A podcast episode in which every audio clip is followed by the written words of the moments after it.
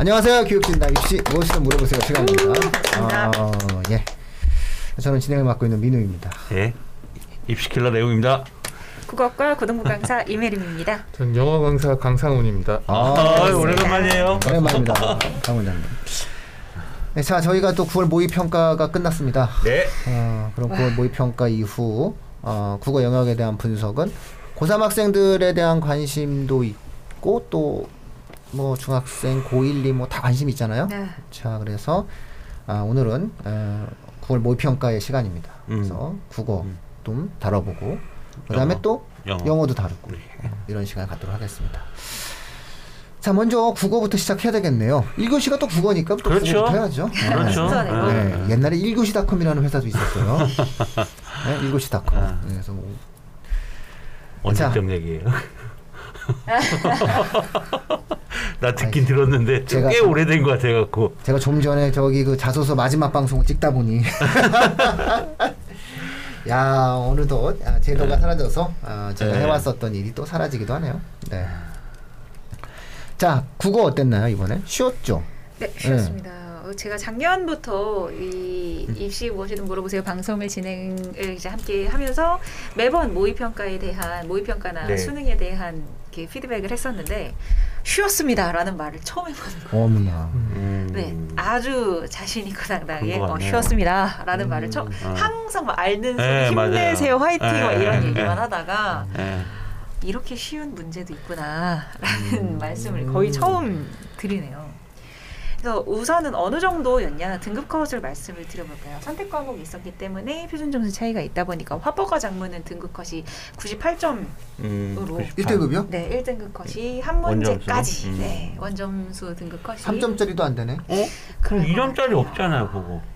네, 2점 있나? 있나요? 네, 있죠. 2점짜리 어, 있었구나. 야. 과학만 서른 있는 서른다섯 문제와 3점짜리 10문제로 구성이 되어 있습니다. 그리고 언어 매체 과목은 이제 95점, 96점 이 정도 선에서 음. 네, 1등급이 1등급이 갈릴 것 같아요. 아마도 선택 과목에서 한 문제 틀리고 뭐 공통에서 한 문제 틀리고 요 정도 95점이면은 1등급에 올라갈 가능성이 어느 정도 있고 근데 음. 공통에서 두 개 다 틀려서 95점이면은 음. 2등급으로 내려갈 가능성이 좀 높다. 요, 음. 요 정도로 등급 컷이 형성이 됐습니다. 음. 등급 컷만 봐도 굉장히 쉬웠네요. 음. 근래 들어서 맨날 이번 등급은 87점입니다. 뭐 85점입니다. 맨날 이런 말씀만 드리다가 음. 일단 왜 쉬웠는가에 대한 이야기를 드리기 전에 저는 지금 이 실제로 시험을 보셨던 수험생들, 고3분들과 재수생, 반수생 분들이 지금 어떤 생각을 가지고 있을지를 좀 예측을 해볼게요. 한 세 부류 정도로 나눌 수 있을 것 같은데 첫 번째, 쉬었죠. 전 나도 쉬었다. 그래서 높은 점수를 받았다. 지난번보다 점수가 올랐고 등급은 뭐 지난번에도 잘 받더라면 이번에도 좋은 등급을 받았을 것이다. 남들한테 쉬었던 만큼 나한테도 쉬었다. 이런 분들이 한 그 일부류. 그다음에 두 번째 부류는 쉬었다라는 걸 인지는 하는데 실수를 해버린 거죠. 실수가 이런 시험에서는 한두 문제만 나가도 등급이 와르르 떨어지는 그렇죠. 경우도 너무 아쉬움으로 막 이번에 한번 어, 좋은 점수 받을 수 있었는데 이런 친구들이 있었을 거고 마지막 세 번째는 쉬었다고요? 막 이런 친구들. 아. 네. 안 쉬었는데 육모랑 비슷했는데 이런 친구들이 있었어요. 네, 일단은 세 번째 친구들은 아직 기본기가 두 달밖에 안 남았음에도 불구하고 음. 아직 기본기가 탄탄하지 않다라는 걸 먼저 말씀을 드리고 싶고 그러므로 계속 이제 평가 기출 돌리시면서 기본기 빨리 쌓으셔라 문학 개념 빨리 공부하셔라라는 말씀을 드리고 싶고요. 첫 번째, 두 번째 친구분들은 어, 일단 이건 과정일 뿐이기 때문에 너무 비관적이거나 너무 낙관적인 생각을 절대로 하실 필요가 없다는 말씀을 드리고 싶어요. 왜 쉬웠는지 그 얘기를 좀 말씀을 드릴게요. 네. 일단 어, 유형이 어떻게 나올지 모르기 때문에 조금 불안불안했었는데 육모랑 똑같은 유형으로 제시가 됐습니다. 1번부터 3번까지 굉장히 화작같이 생긴 단문에 3문단짜리 독서 지문이 독서 기본 이론 지문이 나왔고요. 4번부터 17번까지 그 분야별로 3개 지문이 나왔습니다. 그리고 그 다음에 뒤에 18번부터 34번까지 순차적으로 4세트의 문학 지문이 나왔고 마지막에 이제 선택 과목 육모에서 한번 경험을 해봤던 유형으로 나왔었기 때문에 내가 어떤 순서로 풀어야 될지를 감을 잡고 들어가서 일단 생소하지 않았다, 익숙했다가 첫 번째 쉬웠던 이유였고요. 독서에서 쉬웠던 이유는 우선 학생들이 진짜 어렵게 생각하는 경제나 고난도 과학기술 지문이 나오지 않았어요. 물론 경제 되게 비슷하게 생긴 독점적 경쟁 시장이라는 단어를 사용한 지문이 나오기는 했었는데 그건 그냥 단어를 사용했을 뿐 실제로는 광고랑 관련되어 있는 단순한 사회 지문이었거든요. 그리고 기술 지문도 나오기는 했는데 문장들이 사, 6월 모의고사랑 3월 모의고사에서는 되게 좀 기억 어 하실 거예요. 막 문장들이 너무 좀 길고 지저분하고 한 말 또 하고 읽기가 어려웠던 문장들이 많이 있었다면 이번에는 모든 지문들이 다 한 문장 한 문장이 깔끔했습니다. 그 자리에서 직독직해랑 머릿속으로 직진하는 게 가능한 수준의 문장들로 구성된 제시문들로 구성이 되어 있었다라는 거 그리고 무엇보다도 선택지에서 한- 음, 최근 들어서 나타나기 시작한 독서 유형 중에 하나가 이 다른 말로 유의관계 있는 말로 바꿔서 선택지에 내는 거 있잖아요. 제가 한번 선생님들한테 패러프레이징이라는 단어보다 더 좋은 우리말이 뭐가 있을까요? 라고 물어봤는데 없어요 라고 하더라고요. 그런 유의관계 있는 단어로 바꿔서 좀 학생들을 헷갈리게 하는 그런 문제가 없었습니다. 다 그냥 앞에서 제시문에 사용했던 단어를 그대로 사용하고 음. 꼰 문제들이 없었어요. 어, 깊이 들어가는 적용 추론 문제가 없이 굉장히 간단하고 단순한 문제들로 구성이 되어 있어서 독서가 쉬웠고요. 그리고 문학이 쉬웠던 이유는 어, EBS 수능 특강 연계 작품이 고전 소설 베비장전, 현대시 종가 그리고 이, 이 고전 시가 규원가 이렇게 세 작품이 그대로 나왔습니다. 약간 자랑을 하자면 그 세 작품을 나란히 제가 불과 1주 전과 2주 전에 학생들에게 해설을 해줬었던 이 어. 느낌이 안 좋다 이러면서 해설을 해줬던 작품이 나와서 학생들이 더 좀 신나게 문제를 풀었던 것들이었는데 음. 작품을 안 읽고 풀 수 있을 정도의 연계 작품이 나왔다라는 음. 거죠. 그래서 문학에서 시간 단축을 굉장히 많이 했습니다. 음. 마지막으로 선택 과목은 합법과 작문은 용모에 비해서는 까다로운 문제가 한두 문제 정도 있었고요. 그리고 언어와 매체는 비슷한 수준의 어, 특징이라고 한다면 너네가 언어 그 문법에서는 문법 지식들 디테일한 지식들을 너네가 완벽하게 이해를 하고 있니? 그거를 전제하고 풀을 수 있는 문제들. 하지만 문법 공부를 평소에 꾸준히 해왔던 친구들이라면 전혀 어려움 없이 풀 수 있는 평이한 수준의 문제가 출제가 되었다라는 점이 되겠습니다. 네. 네. 자 정리하자면 그 6월 모평과 9월 모평의 유형이 좀 통일됐네요. 네. 자 그러면은 이 유형대로 수능이 나옵니다. 그렇죠. 예, 그거는 이제 확실합니다. 1번부터 3번까지 네. 예, 나타나는 그 문제 이제는 더 이상 당황하지 말고 수능도 그렇게 나올 것이다. 이렇게 좀 예상을 하시면 될 것 같고요. 그래서 질문이 두 가지가 있습니다. 네. 좀 전에 제가 질문을 많이 받아서 아, 다소서 막 5분에 끝내려고 했는데 막 질문하셔가지고 예. 그랬었죠. 아, 지금 아 참 오늘 방송이 두 가 두 개가 올라오셔서 당황하셨을 텐데 그거 하나는 자기소개서 특강입니다. 고3 학생들 이번에 자기소개서 써가지고 그냥 아, 자소서에 대한 어떤 마지막 예, 그래서 소회를 예, 저희가 제가 동영상으로 찍어서 올린 거니까요. 참고하시면 됩니다. 자, 질문 두 가지가 있는데 아, 하나는 그 구모 때 이렇게 쉬웠는데 실제 수능에서 어려웠었던 적은 없었나요? 아, 요 얘기를 제가 친구들 학생들한테 딱 했었어요. 평가원에서 굉장히 좋아하는 이 난이도 조절이 있다. 육모에서 좀 속된 말을 사용하기 육모에서 뺨을 한 찰 찰싹 때리고 구모에서 살짝 쓰다듬어 줬다가 수능에서 쌍대기를 쌍따구 쌍따구 쌍따구. 쌍따구를 때리는 그런 거를 평가원에서 좀 좋아한다. 음. 그리고 실제로 2019 학년도 수능이 있었죠. 네. 아, 엄청 2010 엄청났죠? 네. 그때 국어 잘하면은 의대 간다는 바로 그때. 네, 네. 2000 역대급 제일 어려웠던 해 아니에요? 어마어마했죠. 평균 그때 점수 그 150점이 넘었죠. 네. 네. 만점 받은 친구들이. 네. 그 유명한 오버슈팅과 그레고리 네. 벽이 나왔었던 회통 예. 회통 네, 회통. 네. 네, 어휴 힘들어. 음, 그때가 1등급 컷이 84점이었어요. 음, 맞아요. 70점을 받으면 3등급을 받는 음, 와, 와. 78점을 받으면 2등급을 받는 와, 네. 훌륭한 아이들이었어. 네, 그런 어려운 시험이었는데 그 해 2018년 그 수능 직전에 시행됐었던 평가원 9월. 모평 9월 모평 쉬웠죠? 1등급 컷이 97점이었어요. 와. 어 이거 그렇구나. 2등급 에이, 컷이 설마. 92, 음. 3등급 컷이 85. 음. 19학년.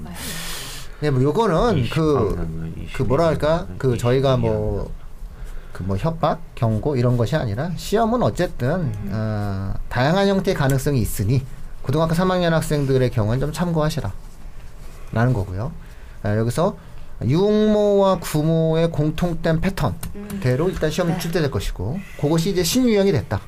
왜냐면 두 번 냈으면 그대로 난다고 그쵸. 보시면 돼요. 그래서 앞에 이제 세 가지 형태의 어떤 글들이 나왔었던 문제의 형태 1, 2, 3번은 그대로 수능장에도 나오니까 감안하셔라.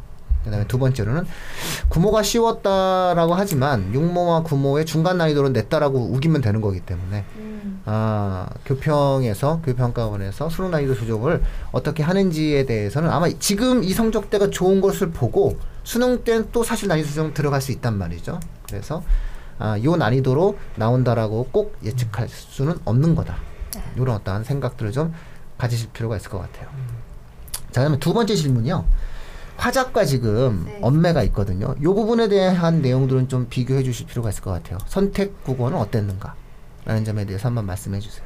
어, 화법과 장문은 어, 아시다시피 따로 화작에 대한 공부를 요구하지는 않죠. 그냥 어느 정도의 직관적인 독해력이 있고 화작 문제 유형 1번부터 시- 그 35번부터 45번에 해당한 여러 문제 유형 앞부분에 화법 나오고요. 중간 부분에 화법과 장문이 통합되어 있는 문제 나오고 마지막에 장문 문제 나오고 그 유형에 대한 익숙함이 있다면 얼마든지 이 정신만 바짝 차리고 실수만 안 하면 안 틀릴 수 있는 유형의 문제가 나왔었고요.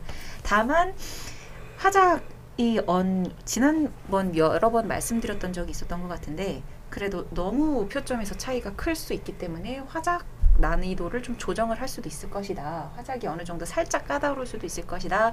라는 예측을 조금 했었는데 이번 구모 9월 모의 평가에서 화작에서 난이도를 아주 살짝 네, 자칫 잘못 보면은 실수를 하고 넘어갈 수 있는 함정들을 몇 개를 파놨더라고요. 음, 손쉽게 직독직해가 되지 않는 문장들을 많이 넣기도 했었고요. 음. 하지만 그래도 화작은 어, 막 어려웠습니다. 이런 말을 꺼내기에는 조심스럽고요. 음. 네, 언어 매체도 아까 말씀드렸다시피 어, 문법의 기본 지식은 이제 너네 다 갖추고 있다라고 가정을 하고 문제를 냈습니다. 근데 매체가 관건인데 매체는 1대1 대응 문제로만 출제가 되고 있어요. 매체 특성 같은 경우는 한 문제 정도가 나오는데 그건 그냥 한국 사람이면 다 풀 수 있는 문제고요.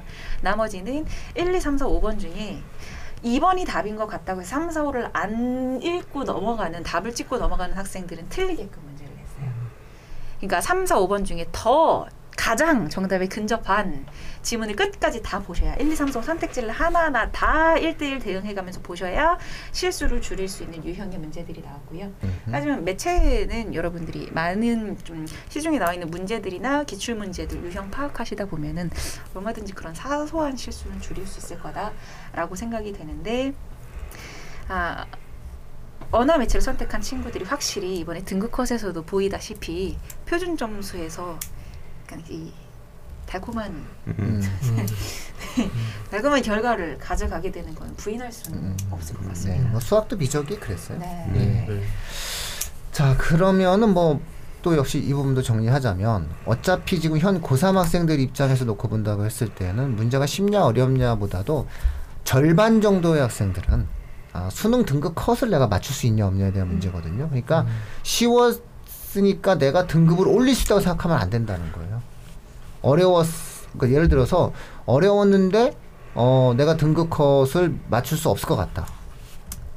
뭐 예를 들어서 내가 구모 때 2등급 나왔는데 어 이렇게 어려우면 내가 수능 때는 3등급 나올 것 같아 이렇게 생각하는 게 잘못된 것처럼 내가 지금 3등급을 받았는데 어 쉬웠어. 아 실수했어. 아 하나 더 맞을 수 있으니까 나 2등급 나올 수 있어? 나 요걸 기준으로 수능 최저 등급 컷을 생각할 거야? 라고 생각하시면 안 됩니다. 쉬우면 쉬운 대로 잘 봤어야 되고요. 어려우면 어려운 대로 또 잘 봤어야 하는 겁니다. 그래서 어, 수능이 쉬웠기 때문에 마치 내가 공부를 하면 마, 등급이 더 올라갈 수 있을 거다라고 생각하지 마시고 현 등급을 그대로 받아들이시는 것이 일단은 국어 영역에서는 좀 아, 등급 컷을 바라보는 올바른 생각이 아닐까. 고등학교 3학년 학생들한테는 좀 그런 조언을 드립니다. 자, 뭐 마지막으로 그 한 말씀 3학년 학생들에게 해주실 말 있나요? 네, 이번 9월 모의평가가 너무 쉬웠기 때문에 크게 의미가 없지 않나라는 생각을 하고 계시는 수험생분들이 계시다면은 크나큰 착오일 겁니다. 왜냐면은 각 문항들과 이 6월 6월 모의고사와 9월 모의고사를 통해서 고정되어 있는 이 유형 속에서 각 문항들이 왜 쉬웠는가? 어떤 부분 때문에 육모랑 난이도 차이가 있었는가? 그거를 한 문제 한 문제 파악을 하셔야 돼요. 예를 들어서 이번에 단어를 안 바꿨기 때문에 쉬웠다. 그럼 단어를 바꿀 겁니다. 그리고 이번에 좀 계산해야 되는 논리를 요구하는 문제가 없었다라는 거는 난도 조정을 하기 위해서 그 계산 문제와 공, 그 메모를 비- 요구하는 논리를 요구하는 문제가 나올 것이다. 문학에서도 그 이번에 연계 작품이 근데 연계 작품이 50% 연계가 될 거라는 거는 뭐 정해져 있는 거기 때문에 크게 무리는 없지만 문학에서 각 문제들이 왜 쉬웠는가 요거를 그 이유를 하나하나를 여러분들이 알고 계셔야 돼요. 그냥 어 쉬웠으니까 하고 넘어가는 게 아니라 육모에서 내가 어려워했던 부분, 구모에서 내가 쉬워했던 부분, 그 포인트들을 집으시고 수능을 대비를 하셔야 된다라는 거를 전꼭 강조를 하고 싶습니다. 네, 훌륭했습니다. 아 유, 예, 반갑습니다. 자, 고생했습니다. 네. 그러면 국어 요 정도로 하죠? 네. 네. 정말 다들 수능 국어에서 웃으면서 이 시험지를 찢는 거 말고 시험을 찢고 나오셨으면 아. 좋겠다라는 어. 바람을 드리면서 네. 마무리하도록 아유, 예, 뭐 네. 마, 마지막 마무리 멋있었습니다. 자,